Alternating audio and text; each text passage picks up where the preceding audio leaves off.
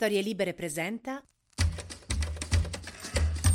12 gennaio 2023, io sono Alessandro Luna e queste sono le notizie del giorno. Ieri la Premier Giorgia Meloni ha dovuto fare un'edizione speciale degli appunti di Giorgia su Instagram per spiegare un po' questa cosa dei carburanti perché è completamente esplosa fuori controllo. E chi l'avrebbe detto che la benzina fosse così infiammabile?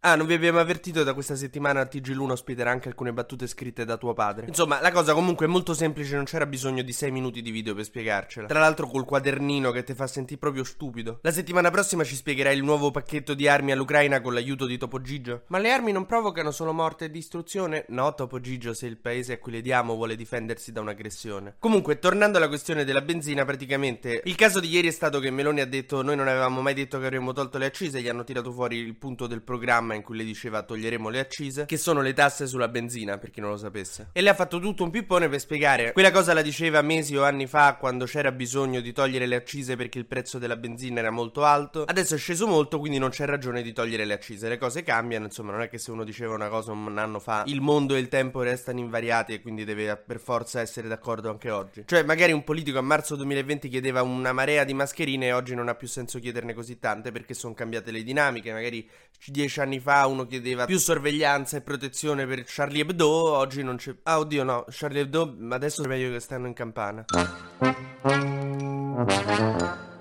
che sono tornati a prendersela con l'Islam, in particolare con l'Iran. Chi altro se l'è presa con l'Iran ultimamente non lo direste mai, ma il presidente Mattarella ci è andato pesantissimo ieri, non se ne è accorto quasi nessuno. Non so se avete presente quando trovate un nuovo lavoro e pensate "Oddio, il primo giorno a lavoro deve andare bene, ho paura che vada di merda" e avete tutta l'ansia. Ecco, pensate a come è andata il nuovo ambasciatore dell'Iran, che il primo giorno è arrivato in Italia, è andato da Mattarella. Mattarella praticamente manco gli ha parlato, gli ha detto che prova una personale indignazione e esprime la ferma condanna della Repubblica Italiana per la brutale repressione delle manifestazioni e le condanne a morte di molti dimostranti. E poi l'ha mandato via dicendogli comunque vaglielo a dire a quelli in Iran che noi la pensiamo così e di finirla di impiccare i giovani manifestanti. Insomma, quando penserete di aver avuto un primo giorno di schifo al lavoro, pensate all'ambasciatore iraniano. Cioè, a voi magari il pranzo vi si rovescia dentro la borsa e fate una gaffa col capo, però non avete Mattarella che vi esprime sdegno.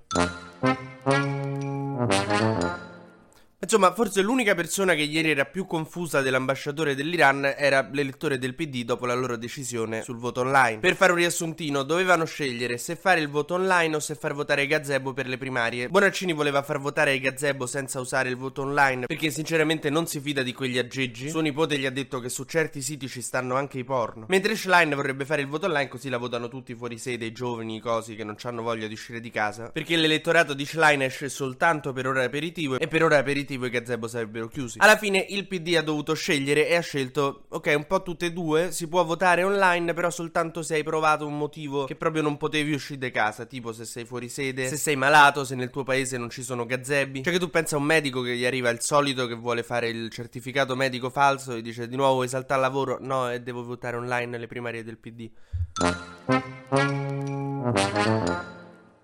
Negli Stati Uniti sono andati giù tutti i voli, non che sono cascati, oddio, se no era una strage tremenda, no, e non sono partiti o sono dovuti atterrare perché il sistema di software che gestisce i cosi degli aerei si è tutto impallato. Il che dimostra che forse c'ha ragione Bonaccini, cioè io di ste affari non mi fiderei. Se l'incrocio di voli di quegli aerei fosse stato gestito da dei gazebo non sarebbe successo niente.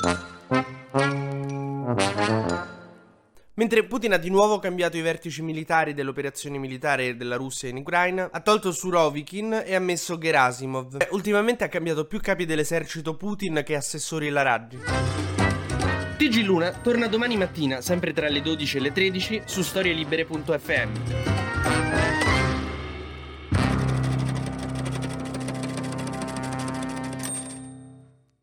Una produzione storielibere.fm di Gianandrea Cerone e Rossana De Michele. Coordinamento editoriale Guido Guenci.